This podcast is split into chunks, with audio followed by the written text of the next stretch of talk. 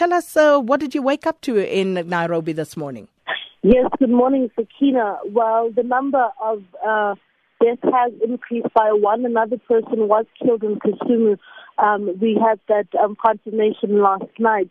So the number now is at four people killed uh, yesterday on election day. While we're waking up to results trickling in, um, uh, Uhuru Kenyatta, the incumbent president, has actually taken the lead with 98% of the vote. Um, about 27% um, of the uh, polling stations have submitted um, their results.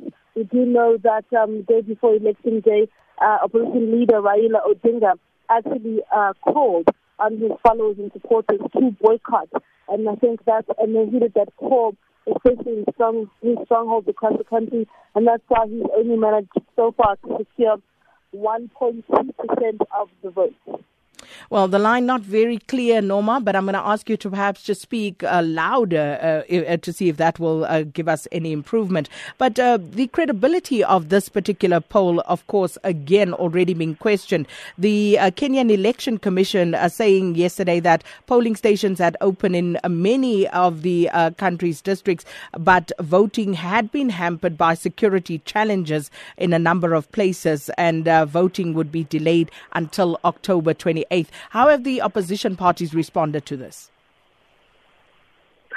Well, we do know that um, the opposition parties, especially the one led by Raila Odinga, saying that from the start that um, elections won't be credible, hence why he, they called for the boycott.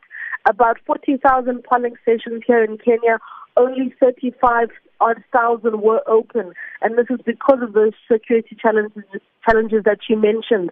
So there is an issue of credibility and whether or not these results um, will actually uh, be taken as official. We do know that some people are saying that they want uh, an, a, a proper constituted election happening next year when the Electoral Commission actually attends to the reforms that the opposition party is calling for. And Norma, how many areas are affected by the delayed votes? There are four counties um, that have been affected in the strongholds of Odinga, and um, they will they they are hoping that uh, election um, voting can happen tomorrow. That especially in the west part of the country where it's Kisumu his hometown and three other districts. So uh, police are saying that um, those who are, are, are planning to disrupt voting again must be uh, caught aware that they will be met with necessary force. Um, we don't really know what that really means, but we do know that um, police here in Kenya do use live bullets when dealing with um, disruptive crowds. And there were also reports that uh, some of the roads leading to polling stations were barricaded to prevent people from actually participating. Are you able to elaborate on that at all? Yes, yesterday morning we woke up uh, to, to reports and we've seen that a lot of the polling stations in the opposition strongholds were barricaded. Some people using tree stumps, some people are starting uh, fires while burning tires to ensure that nobody is allowed in. Um, a lot of the districts, the ones that are voting tomorrow, actually um, they couldn't even get the voting material to the voting stations because of these um, barricades and protests.